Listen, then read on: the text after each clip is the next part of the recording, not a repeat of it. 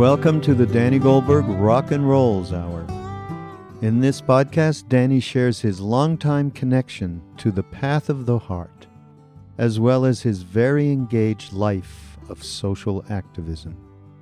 If you are interested in supporting Danny's podcast, please go to BeHereNowNetwork.com slash Danny. Hi, this is Danny Goldberg, and this is Rock and Rolls. And today I'm talking to an old friend and someone with whom I've connected in different ways over many decades. His name is Howard Bloom, and he has a new book out called How I Accidentally Invented the 1960s, How I Accidentally Started the 60s. But I first met Howard because he replaced me in early 70s as the editor of Circus magazine. Then later on, we each at different times were head of publicity for Gulf and Western's record companies. We then, um, Howard, I think we st- did you start your PR company in my living room? That's my I memory started, of it. Yes, I started my PR company in your living room on your coffee table, sharing one half of the salary of your assistant. Right. And you we, were extremely kind to me, and that was an understatement. Well, it was uh, it was quite a moment having all those people in my apartment before I could afford an office. Uh, you went on to have a spectacularly successful PR company whose clients included Prince, Billy Joel, John Mellencamp, Michael Jackson, ACDC, and Bob Marley. Then we both separately were activists anti censorship in the music business, and we've both written books, although you've written more than I have, including The God Problem How a Godless Universe Creates, and The Lucifer Principle, a scientific expedition into the forces of history. Unlike me, I understand you refer yourself as a atheist. I'm interested in talking about that later, but I want to start with you telling our listeners about this book. How did you accidentally start the 60s? Well, it was uh, 1961. I went out to Reed College, the school that uh, became famous as the one that Steve Jobs dropped out of.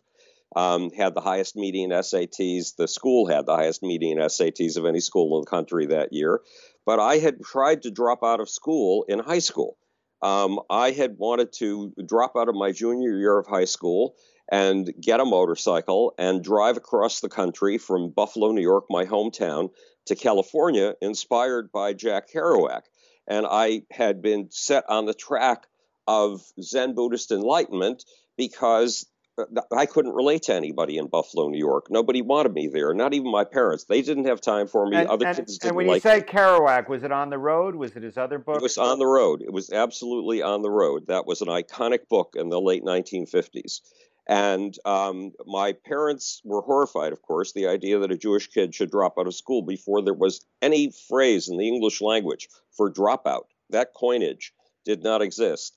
They, they employed my high school English teacher to try to keep me back in school. But once I got out to California or got out to Portland, Oregon, then I got really serious about finding Zen Buddhist Satori and really serious about finding the beatniks because I couldn't relate to anybody in my hometown. I read about the beatniks every single week in Time magazine, a magazine I read from cover to cover for years when I was a kid. And it seemed to me that if I could ever find them, maybe they might actually like me. Maybe I might find a group that would accept me for the very first time in my life. And I got very serious about this Zen Buddhist enlightenment uh, attempt, um, this attempt at, at big style enlightenment. And before, just before the end of my freshman year of college, it all came to a head. I dropped out. I hitchhiked with two friends up to Seattle. Um, we started gathering followers. I only had, Danny, I only had questions. I had no answers. But sometimes when you are you are focused with like a laser beam on your questions, people take that as a form of certainty and they, they mistake it. And and they oops, the, the microphone is dancing around here. Let me see if I can pin mine to my shirt so it stops doing that. Okay. Let so, me let me uh, interject a question for a moment because you, as I understand it, excelled in science. That was your lane as a high school student, right? I, I, well, it was from the time I was 10. I didn't yeah. really, as a student, I was never a student because I read two books a day under the desk and paid no attention in class. Right. So I was pretty much educated by the books at the local library. Um, and yes, science was my life. At the age of 10, I got into microbiology and theoretical physics, and science has never ceased to be my life since then. So, you know, it's not that often that someone whose brain thinks scientifically also has an interest in kind of poetry and these big philosophical questions that's just something you were born with, or was there a moment that turned your attention away from just the pure scientific lane? Because presumably you could have just been a scientist. Well, it's a good question. Uh, uh something happened to me when I was uh, almost 13 years old. I suddenly realized in the back of my mind that I was an atheist, and I wouldn't confess it to myself because if I confessed it openly to myself, I was about to blow the first party I'd ever been invited to in my life and a big chance for presents. I would blow my bar mitzvah. And um, who could afford to do that? You know, you're waiting for the checks to come in. So I kept this conveniently in a side storage closet of the mind until my bar mitzvah was over. And then I finally was able, and, and of course, I had to give two months to writing thank you notes um, for all the presents that had come in. And then finally, I was able to confess in the center stage of my mind, yes, I'm an atheist. Well, that was in August. And in September, a peculiar thing happens in the Jewish religion. It's called the High Holidays. And my parents didn't care that I thought I was an atheist. The High Holidays were supremely important to them. Even though they were not observant, they did not normally go to temple, but for this, they were going to make damn sure I went to temple. So they somehow got me into a suit, which is almost impossible. I still don't wear suits today. I hate them.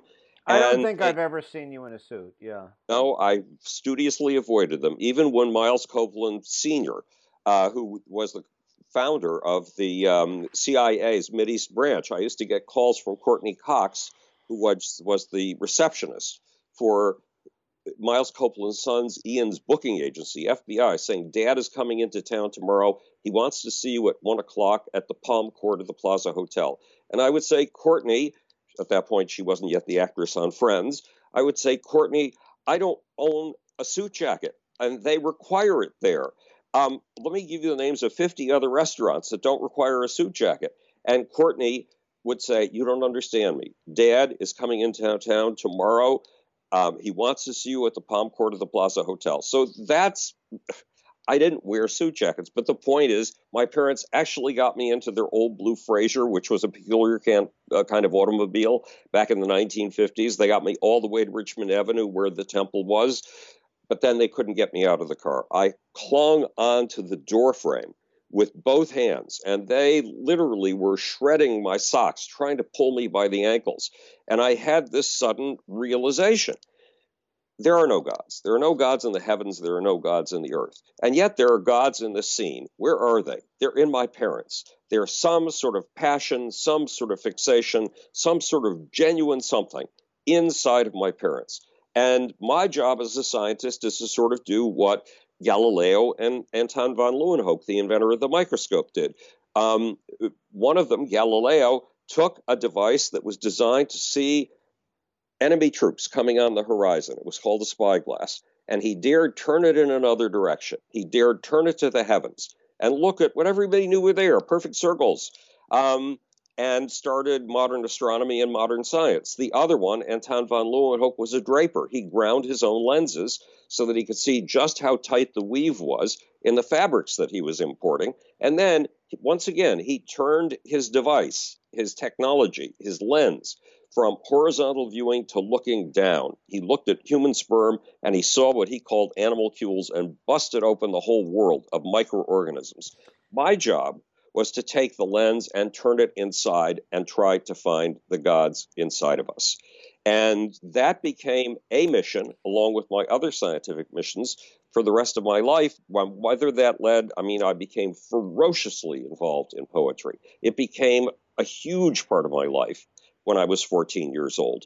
And it too resonated with these things. And poetry had profound messages for me. One piece of poetry, the love song of, of J. Alfred Prufrock by T.S. Eliot. At first, I thought it was incomprehensible and deliberately incomprehensible, and that it was a con, that it was just T.S. Eliot trying to look smart when he had nothing to say. I was wrong. It turns out that the poet says if you have something heroic, if you have something important to do in life, You must start it now. If you put it off, you will wake up someday and you will have put it off over and over again, and you will no longer have the life force to do it. Do the heroic now. And the second piece of poetry was by Edna St. Vincent Millay. It was a poem called Renaissance, and it said, If you want to see the infinite in the tiniest of things, then come to comprehend the extremes of human experience in every culture and every extreme emotion that you can possibly comprehend in your interior, in your empathic sensibilities. So they gave me travel instructions. They told me drop everything and go out there and do the heroic and adventure and try to find the extremes of human existence. Because if you don't, you won't be able to live up to what William Blake tells you to do, which is again to see the infinite and the tiniest of things. All right, now let me let me. Uh, I want to talk about your book, and again, of course, it's another thing we have in common. We both wrote a book about the '60s, but but I, I need to delay for a moment because I want to examine this word atheist and I want to understand it better. I've always understood agnosticism, which is the I don't know. I'm not Right. going to sign on to a to a set of creeds just because uh, you know people older than me say they were true, or just because certain books are old and people beat, build statues. and and I you know I can identify with that a certain portion of my time. There are other times when I have an intuitive notion that's different from that. But but to me, ag- agnosticism is is an extremely understandable uh, attitude and one which which I've had at different times. I don't understand. The, to me, the word atheist means a certainty that there is no other force in the universe except uh, sort of uh, the human one that we know of. And I don't understand how someone could be certain of that. I could understand how someone would question all religions and, and even reject all religions. But I don't understand how one would be certain that there that there's not something bigger. Well, my atheism is a faith, like the faith in Christianity or Judaism or uh, Buddhism. Um, it's a faith. And I got it. You, you go through certain imprinting points uh, in your life. An imprinting point is where the brain basically opens up to a certain kind of stimulus. And when the stimulus with the right shape comes along, your brain wraps itself around that stimulus and literally for the rest of your life fashions its morphology, its shape, its biological shape around that thing that you've latched onto. Well, one major imprinting moment for me was when I was 10 years old. And a book, I was sitting in my family's living room in Buffalo, New York. The curtains were always closed. God knows why, because there was a Frederick Olmsted Park across the street. The view would have been gorgeous. And a book appeared in my lap. Well, you know the books of your parents, Danny. You know where every single one of them is located on the shelves. This was a book that had never been on a shelf before in my house. I don't know where it came from but it was open on my lap and it said the first two rules of science are these the truth at any price, including the price of your life. And it told the story of Galileo all wrong. It said that Galileo would have been willing to go to the stake in order to defend the truth that he knew was absolute. That wasn't true. Galileo, in fact, um, made a deal with the Pope and swore that everything he'd ever written was wrong and was given house arrest for the rest of his life, eh, as opposed to going to the stake. But I needed to hear the heroic version. I needed to hear the untrue version, the version that crystallized um, courage. And the second rule, hang on, the second rule of science is from Anton von Leeuwenhoek, the inventor of the microscope. And it is look at things right under your nose as if you've never seen them before, and then proceed from there. Look for the things that you assume, and that everybody around you assumes, your invisible hidden assumptions. Bring them into the light, and then proceed from there. Um, those two rules, all of a sudden, those rules made my universe clear to me.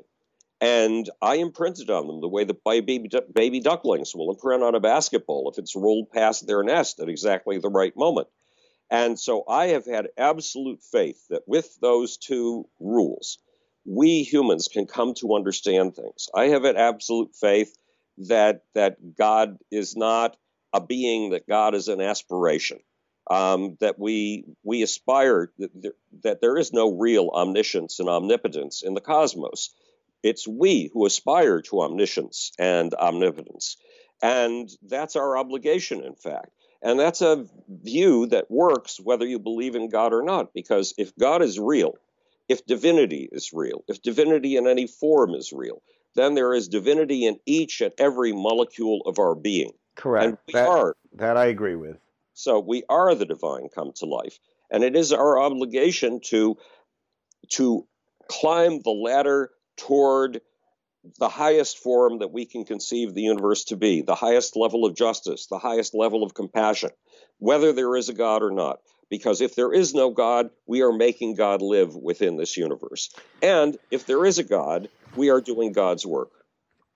Well, I, I'm uh, inspired by those words, and I, I appreciate that the way you've always written, that I've read, I can't say I've read everything you've written. You've written so much that uh, that I, I just don't know if I'll get to it in this lifetime. You know, you're extraordinarily prolific, but I've written I've read a lot, and I appreciate that. Unlike some of the people that are sort of brand themselves as sort of professional atheists, that you've expressed this belief of yours in the context of a broader philosophical uh, project and it's not been done with uh, a, a contempt or disrespect for other people. It's been about your own journey, and and I and I and I and I very much appreciate that as a as just a fellow being. But let's get back to the '60s because I this is this the our main topic today, and we left you in the early '60s. Uh, continue continue your your uh, story about what you wrote about. Well, I dropped out of Reed College in 1962, and I was looking for the beatniks again because nobody accepted me in Buffalo, New York. And I thought, alas, there's a social group that would accept me if only I could find them. And um, first, my friends and I hitchhiked up to Seattle, and we stayed in the house of an anthropologist who was doing his graduate work, is going for his PhD in um, South Pacific penis cones you, have you ever heard of or seen a South Pacific penis cone? No. These he, he showed us all these pictures that he had taken, and these guys in this picture are totally naked. They're South Pacific natives, and there's and they're thrusting their pelvises toward the lens of the camera. So if you look closely, what you see are these things that look roughly like the Italian sausages they feed you at the Festival of San Gennaro, the big fat ones with peppers and onions, except these don't have peppers and onions. They have pubic hair around them because these guys have hollowed out the core of this wooden thing and they've stuffed their penises in there and then they wear them and they wear them like $4,000 suits. These are marks of status. So, at any rate, uh, the guy who was hosting us was so serious. He owned, or he was on the way to buying. He had a mortgage on the house. He was paying for his girlfriend's orthodontia, and um, and in the basement with us was a, a, a, transvestite who was really good at outdoing Josephine Baker at Haute Couture, and um, the this person who was kind enough to host us took what I was talking about, about what I was seeking with Zen Buddhist Satori. Remember, I only had questions, no answers, as some sort of certainty about something, and decided to drop out of his job, drop out of his PhD, drop out of uh, his mortgage, and follow us. And we we were going for our next stop to uh, Berkeley, and um, and at some point in this, I hitchhiked down from Seattle um, to San Francisco because Time magazine, which I read assiduously, I read it the way that some people would read the Bible. Um, right. Um, reading every single episode. right. Of, right. Of well, they were very good on psychedelics. Not so good on the Vietnam War, in my well, they, opinion. They hadn't. They hadn't even gotten around to psychedelics yet. It well, Henry Luce and his wife took psychedelics in oh, the, 19, yes, in the 1950s, true. and they were sneaking in references to psychedelics in Time and Life the way Tim Leary first took psychedelics was that he read an article in Life magazine about the magic mushrooms in 1950, Amazing. 1958. Yes. The, Very interesting. And, and so it was the Luces that, you know, Abbie Hoffman always said that the, the Clare Boothe Luce and uh, Henry Luce did more to popularize psychedelics than anybody else. And uh, I think there's some truth to that, but I digress. Go back. I'm sorry. Um, well, there was uh, other stuff happening in the 50s. I had a when I was 12 years old or so. Uh, I lived on the border with Canada in Buffalo, and the CBC couldn't afford its own programming, so it bought all of its programming for the BBC, which meant that you got to listen to the BBC every afternoon when you came home from school. And Aldous Huxley, or was it Julian? Mm. I always get my Huxleys mixed up. Would have been Aldous. Yeah. yeah. was he had been doing um, magic mushrooms and he had been doing mescaline. Mescaline, yeah. And, and he gave a series of lectures on the stuffiest radio station in the world, the BBC, um, on uh, what would later be called psychedelics. So that's what introduced the psychedelics to my life. And then Parade magazine, this is back in the late 1950s, um, which was a, a, Sunday supplement circulated with your newspaper, did an article on this stuff that the um, military was doing experiments Correct. with that would actually get cats to be terrified of mice. Um, and so, so that's what had prepped my mind for this stuff. But I hitchhiked down to San Francisco. So, did you ever in your did you ever take psychedelics? Oh yes, yes. I I did uh, LSD twice. I did peyote twice. I did methadone twice, though that wasn't a psychedelic. No, no, definitely not. methadone, not a psychedelic. Yes, right.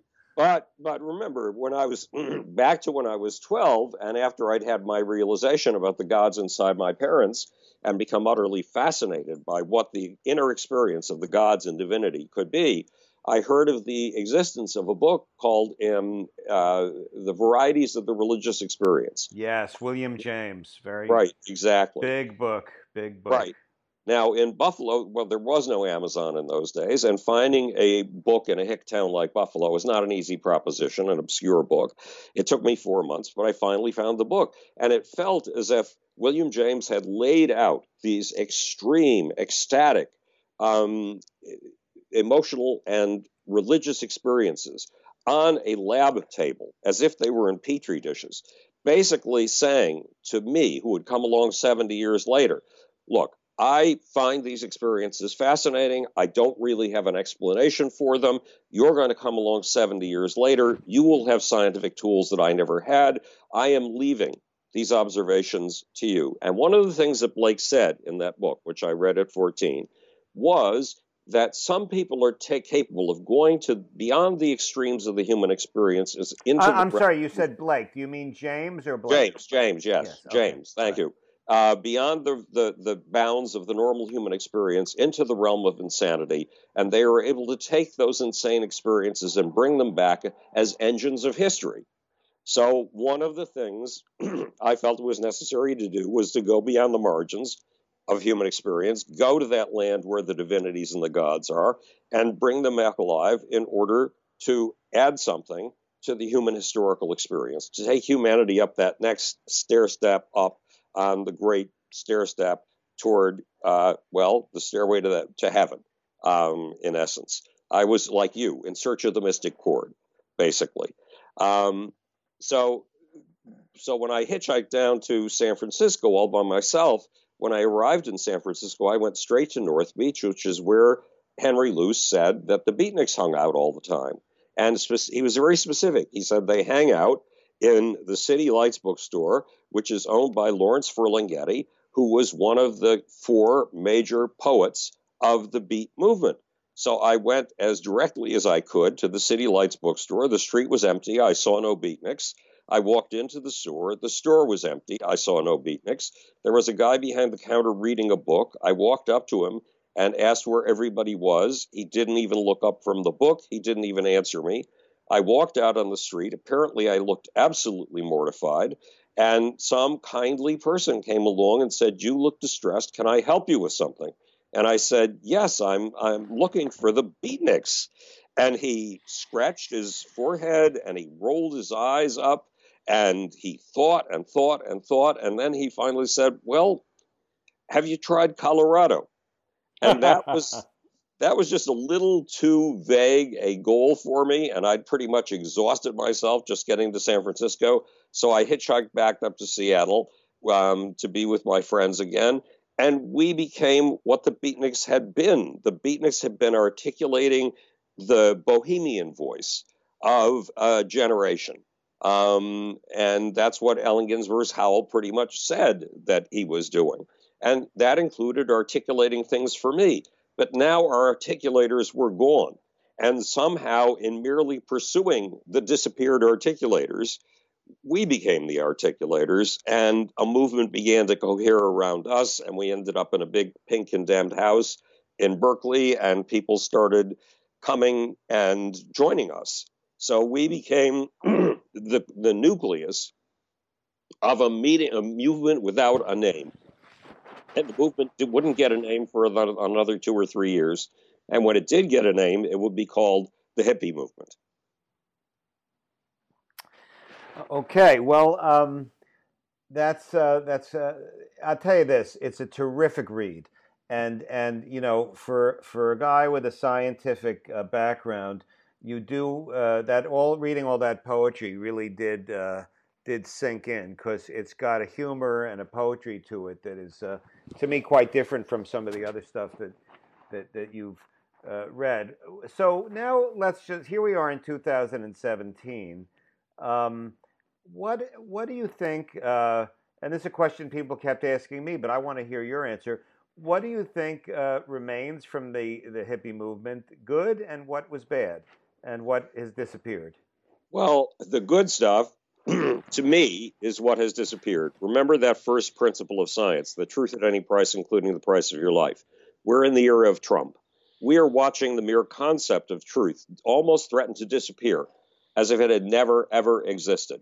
In fact, it would have been impossible for you and me to predict uh, just a year ago that such an astonishing disappearance of the truth and the very idea of the truth and the very idea of fact checking could ever exist. We would have thought that truth is so obvious that it could not be simply wiped away like this.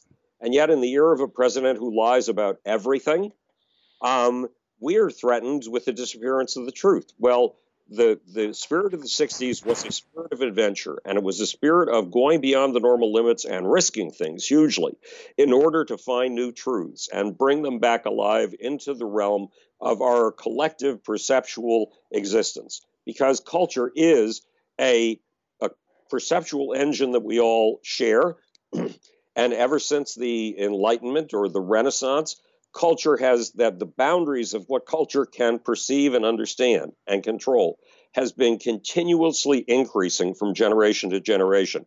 And it has increased through the adventures of those of us who go to the fringe and beyond, and then bring back the stories of what was, of what we found out there in the great darkness.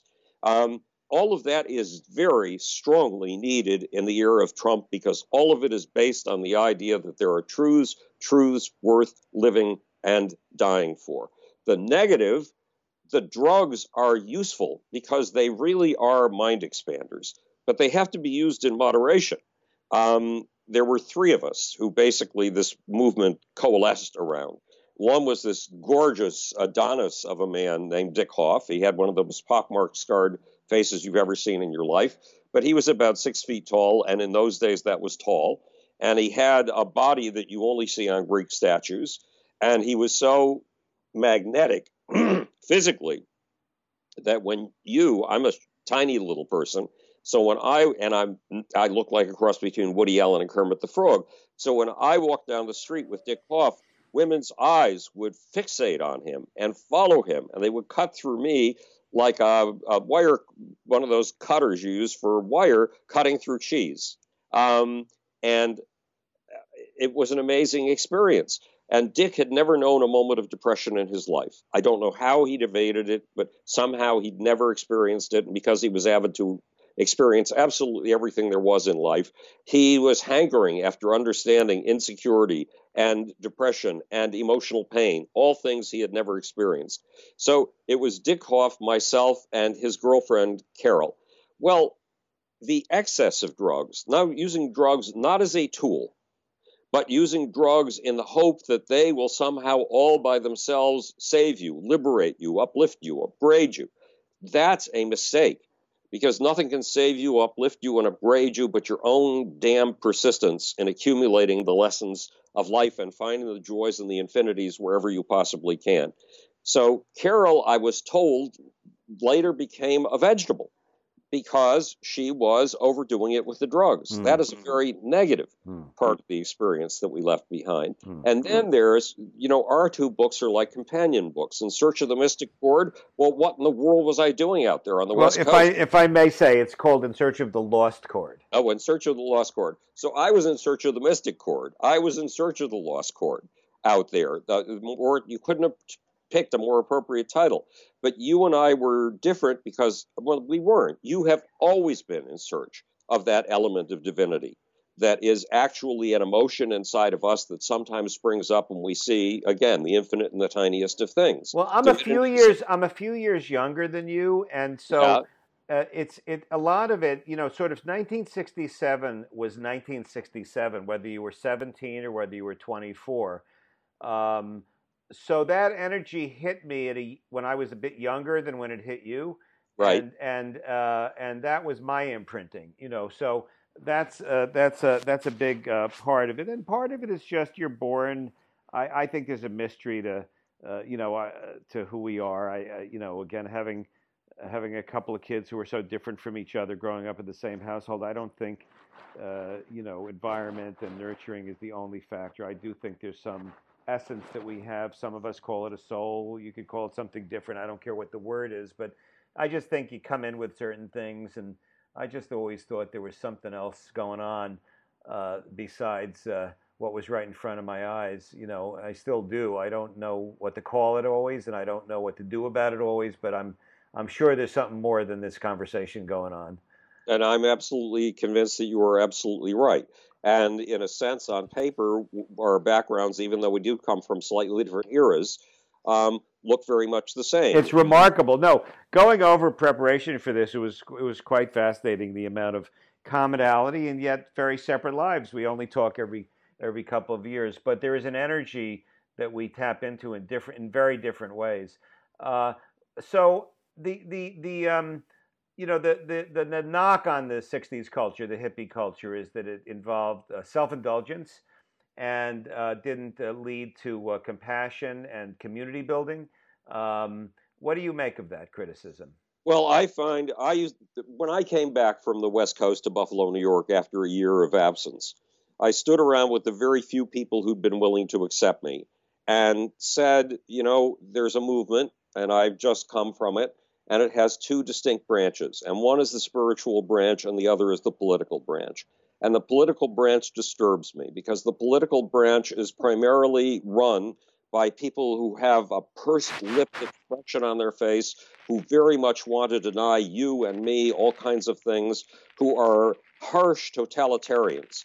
Who, well, for example, in the way they treated their women, you know, if you were at, at the top of the movement, uh, you women if they were as if they were or something like Oh, that. there's no question. Feminism emerged within the left because the the radical culture uh, was was uh, not get, you know women were for making coffee. That did change by the end of the '60s, and feminism burst forth, and a lot of the left uh, embraced it. But uh, uh, it didn't start out that way. That's for sure. So I thought I thought the real goal of the '60s was the spiritual quest. This attempt to achieve enlightenment. This attempt to achieve this inclusive view of the cosmos and everything in it um, that would burst forth to you in certain moments when you felt at one with all of this stuff that you had come to know. Um, and and I regarded the political folks as my enemy. But the two of us have been very engaged in politics. You've been engaged in mysticism ever since I met you. Hmm. You you've been engaged in Buddhism at a level that's so far beyond anything I've ever achieved that it's ridiculous. Well, I don't And know yet- about. I, I'm I'm a little more attracted actually to the Hindu devotional path than to Buddhism, but I honor the Eastern religious energies because they just uh, touch me in some way, and uh, I don't really even understand. It was just one day. Uh, I always attribute it to the Beatles and you know George Harrison talking about Krishna, but in any event, uh, we're all in the same swimming pool. That's for sure. Right. But and look at our political activities. You've been extraordinarily political. You ran Air America, Hmm. which is the was the radio station, television station of the left, the TV channel trying to do for the left what Fox TV has done for the right um, for a while. And you've done tons of other things. You've been a friend of Norman Lear's for a long time, who runs the People for the American Way or founded it, and all kinds of other things. You were involved with, in the anti-nuclear crusade with Jackson Browne. Um, and I've been politically engaged all my life too. I went into um, uh, I started writing position papers for political campaigns in 1964 when I was 21 years old, and have been involved with um, uh, establishing Amnesty International's North American presence, founding Farm Aid, Um, and not to mention uh, the NAACP, the United Black, the Black United Fund, and the United Negro College Fund. And yet the balance is well, we both have both of these in our lives, but the people who were pinch lipped back in the 60s or 70s still scare me um, for their lack of compassion under the guise of compassion. So we have two extremes that that were negative, and one was that extreme of not seeing what's under right under your nose or seeing it with joy because you're so committed to a an abstract political ideal. And the other was an overdose of drugs. There's a bloomism. There are lots of mm. bloomisms. Any good thing in excess is a poison. And that's true mm. of both a political point of view and it's true of drugs. But it's excess, it's abuse that's the problem, yeah. not use. There's yeah. a difference between use and abuse. So, what about who are there? Who? What political figures um, inspired you then, and does anyone inspire you today? Well, that's a good question um, because uh, there were no figures that I found really inspiring um, in the 1950s. Um, it was an era of the men in the gray flannel suit, and I uh, I did have one friend in Buffalo, and I spent a lot of time at his house. And his parents were academics. His father ran the law school at the University of Buffalo, and they were bigger on dumping on people than admiring people. Um, they dumped on people like Oily Ev, Everett Dirksen. I guess he was the spokesperson for the House Assembly or Senate or something. He like was that. the Republican leader in the U.S. Senate. Yeah, uh-huh. he, he, was so, the he was the Mitch McConnell of of uh, at that time. Uh, uh, although he was more moderate than Mitch McConnell, and he ended up working with President Johnson to pass the Civil Rights Bill. Right, but bless he, his heart. But he he had an incredibly irritating persona, uh, you know, a, a pontificating, long-winded way of expressing himself that lent itself to parody. Well, the person who inspired me didn't come, really come along until after um, I'd done a lot of this activity in starting the early 60s in 1961 and 1962. By the way, I was one of many people, I'm sure. I didn't meet the rest of them, but I'm sure there were many catalytic catalytic figures like me around whom movements were crystallizing. I'm glad uh, that you acknowledge that. Thank you. Yeah, I mean, I'm just one one molecule in an ocean when it comes to starting the '60s. And the reason I use that title is, for one thing, I make fun of myself a lot in my titles. I mean, my YouTube episodes. No, it's a it's a good title. It's it's a catchy. It gets people's attention. You also are a, a, PR man, as I am by trade, and you know how to get attention, which is a good right. thing. And uh, it was a part of the 60s that nobody realizes there, that, that right. early period. And so, but a person who came along a little bit later was John F. Kennedy. And he became inspiring when he said, uh, We will go to the moon in the next eight years, not because it is easy, but because it is hard. We choose to do these things not because they are easy, but because they are hard. He set a goal that gave you literal uplift, literally got you looking up. And then he worked to achieve it and he said we're doing it not because it's easy but because it's hard we're doing it because we are at our best when we challenge ourselves that's going to the extreme of the envelope and then stepping beyond exactly what the spirit of the 60s mm. was all about and his words are so persuasive that last night I did my first bookstore appearance mm. um, for how I accidentally started the 60s. It was a packed house. It was the community bookstore out here in Park Slope. And I started explaining the meaning to me of what Kennedy has said. It's still, we still need uh, political articulators who can give us visions that look up, who can give us visions that go beyond the bounds, in this case, not just the bounds of our own perceptual envelope or our culture's perceptual envelope, but the bounds of the planet itself because life is greedy, life is imperialistic, life is colonialistic, and life went it took took over a poison pill of stone that was the mother of all climate catastrophes, and it turned it into a green surface, even though it's only a tiny bit of green compared to all of the stuff on this planet. It could do it once, it's anxious to do it again, and there are other bull and bald and poisonous pills of stone circling above our heads. They're asteroids, moons, and planets. And life, believe me, is e. Believe me, we can't use that word, those two words these days, because they've been taken over by Donald Trump.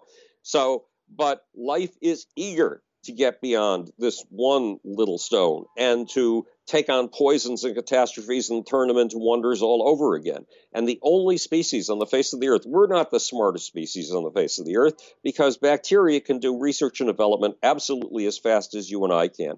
Right now, bacteria are 12 miles beneath our feet, 12 miles, turning raw rock into bio stuff, into the stuff of life, kidnapping, seducing, and recruiting dead atoms into this incredible enterprise of life the one thing that we can do, the bacteria, and we haven't figured out how to do that. But do they do it consciously or unconsciously? I they mean, do I, it with, with, totally without conscience. Right. So I thought that the, the, distinguishing factor of the human uh, species was level of consciousness, not you, you know, because obviously there are a lot of things going on in the universe, but in theory, we have some consciousness that other creatures well, don't um, have. Carl Sagan was right. We are the universe come to consciousness. We are the universe become aware of herself. Now, we're not the first form in which the universe has ever been aware of herself because the universe started mirroring herself and trying to understand her own laws in a coded system in a library called DNA. That's the first symbolic representation of the cosmos designed to make predictions about what's going to happen in the future and generalizations about underlying patterns. But the one thing that we humans can do that no other species on Earth can do is take ecosystems beyond the gravity well, is take ecosystems beyond the atmosphere, is take ecosystems to all those other bald and barren poison pills of stone awaiting us up above our heads. And what I got the most enthusiastic response to yesterday was the idea of taking the regolith, that is the, the raw rock and dust, on the surface of the moon or on asteroids, um, those things can be used as concrete, steel, glass, and microchips, and building these huge Christmas tree ornaments in the sky. Christmas tree ornaments so big that you can have forests, fields, parks, houses with more space than Bill Gates has for his house. You can walk your puppy dogs. These we're talking about colonies in space. And that's where we can build our ideal real estate. But we do owe an obligation to life to ter- it's called terraforming, to make Mars green as well. And even despite all the difficulties to do it with the moon, to do it wherever we possibly can. And wherever we plant life, life is going to thank us by evolving whole new ways of coping with the environment and finding treasures in trash, finding treasures in terrors um, that we never anticipated before. And the, the scope of what life can accomplish is going to expand because we were the UPS and Federal Express that took life beyond the heavens. Were you an admirer of Buckminster Fuller? Because the way your mind works reminds me a little bit of tapes and film I've, I've seen of him. I, I never liked him, and it was primarily because he was desi- a designer, and I'm very into visual arts and design. I, I ran a commercial art studio for three years. It was my way of getting out of my advanced degrees in, in neuroscience and getting into something I knew nothing about, popular culture. And I don't like his designs mm, for things. Right. So I was never into him. And then a guy named Olby Murphy is making a film about Buckminster Fuller and called and said, I want to interview for, you for my film. And I said, But you don't understand. I never liked Buckminster Fuller. He said, It doesn't matter. And then he came to Park Slope and he filmed me and I still didn't understand what was going on, but I told him what it's like to be a lost child who has no place in his world, who has no friends. And, um, and he used that, he said, as the narrative core of the film. Um, because well, I'm glad I'm not the only one who saw the similarity. no, he's and he's going out. I, I have a great big fan in Jeff Bridges, who's been reading my stuff for the last my my writings for the last 22 years and he went out to shoot Jeff, and Jeff got all excited when Jeff discovered that that Noel and I knew each other. But, so Noel's film is yet to come. It's been filmed at Yale. It's been written up in the New York Times. I don't think he's gotten the money to finally complete it. But yes, if the film ever comes to be, and if I don't end up on the cutting room floor, there is a strange intertwining. I, I, I, you know, there's so much we could talk about, and this the length of this won't allow us to get into everything. For example, I, we could do a whole hour just talking about rock and roll, but I don't want to let this podcast pass without uh, talking to you about another aspect of your life that's really inspired me and fascinates me, which is how you how you overcame chronic fatigue syndrome because there was a period of time you'll tell me in more detail when you literally couldn't leave your your your home, and now you're doing, um, according to Facebook, 700 or 1,000 push-ups uh, a day in your in your 70s, and this is a disease that is not so easy to deal with.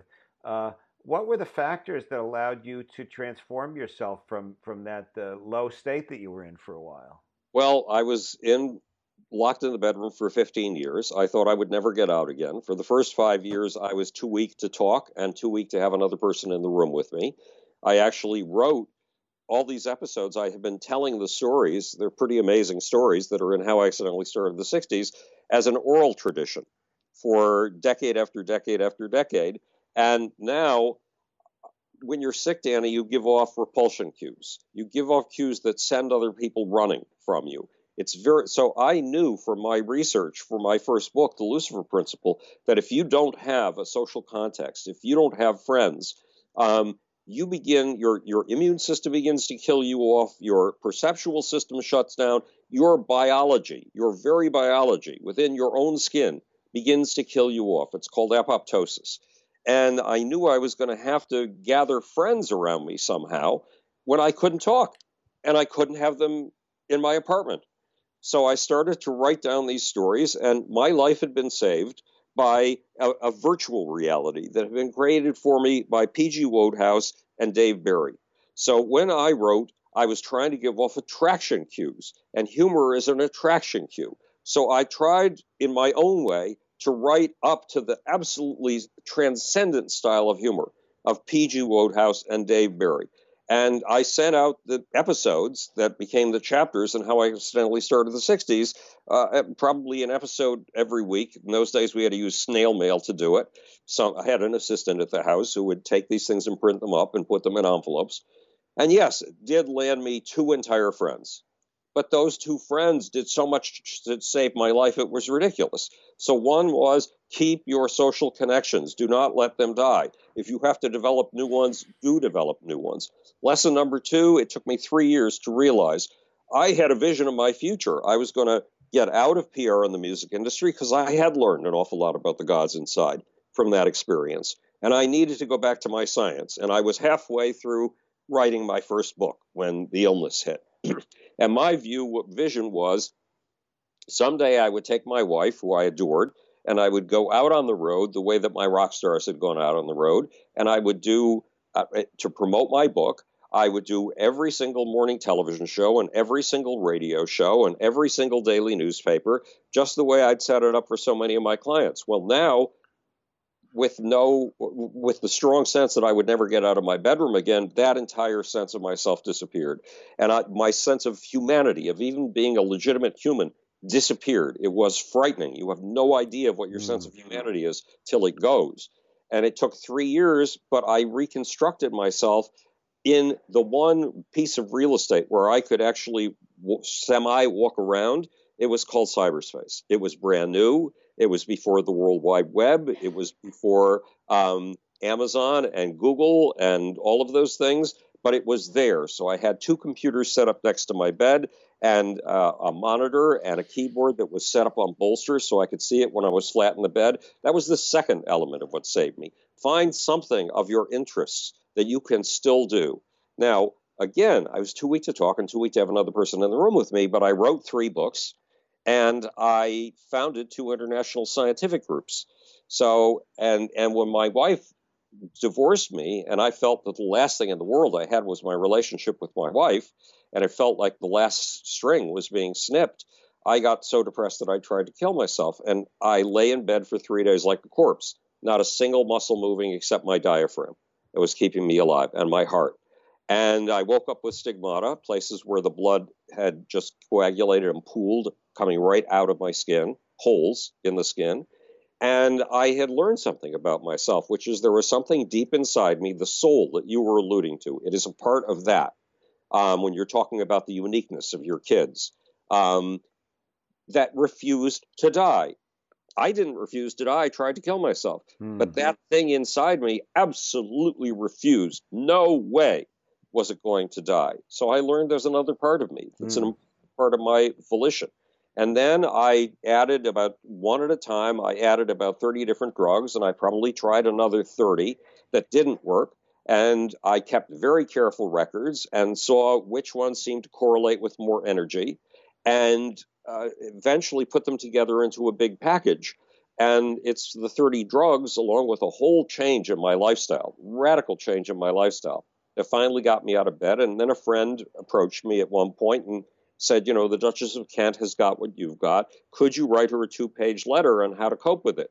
So instead, I wrote her a 14 page pamphlet, and I've updated the pamphlet ever since. And if anybody's in the kind of serious trouble I was in, and you can send me your email address and just ask for the CFS pamphlet, I'll send it to you, and it will tell you at least how I got out. And how you have a website where people can find out about you. What what is it? Well, the website is howardbloom.net, and they can follow me on Twitter at Howard X Bloom, and I'm on Facebook. And um, uh, it, you can send me a message on Facebook. That's the easiest way to get through to me. Great. Now, um, okay, I share your enthusiasm for John Kennedy. I actually think he's an underrated leader, given the way people have focused on his personal life and uh, all of the attention to President Johnson. I, am a great, great admirer of John Kennedy, but that was a long time ago. Uh, what about in the modern landscape? Who do you admire? Well, that's a difficulty because um, I kept trying to get across to the Hillary campaign when she was running for president because I felt that Hillary has an inability to come up with headline hooks, uh, ways to express her points of view. Bernie Sanders, I admire, and yet I'm scared of him all at the same time. I admire him because he is able to put things in simple terms. Medicare for all, that's his program for the American medical system you can put it in three words. That's astonishing. Yeah. The idea that that in the same way that grammar school and high school is free, an advanced education, college should be free, at least assuming you have the the work ethic and the intelligence to merit college. Um, that's a terrific idea. Um, but there are things about Bernie that that scare me too. But of all the leaders, he is the closest to a leader that we have, but he's something like 77 years old at this point. I mean, yes, it's true. I'm 74, and I do do sometimes when I'm lucky 7,700 push-ups in a morning, or 800 push-ups in a morning, or when I'm not lucky 550 push-ups in a morning. So there's something radically different about being in your 70s in our era than there was 50 years ago, when in, the, in your 70s you were senile and you were doddering on a cane. We're, we're not like that anymore. But Bernie needs, we need a new Bernie yeah. to guide us. And I haven't seen anybody with that charismatic ability, the ability to put together a program that lifts your eyes to the skies, the way John Kennedy's programs lifted your eyes to the skies, and to put things simply so they can make headlines. Bernie is the only one I've seen. Have you seen anybody that you consider to be charismatic? Uh, um, no, I mean, I think there are some younger people that have that potential that I've, you know, you just see glimpses of them on shows.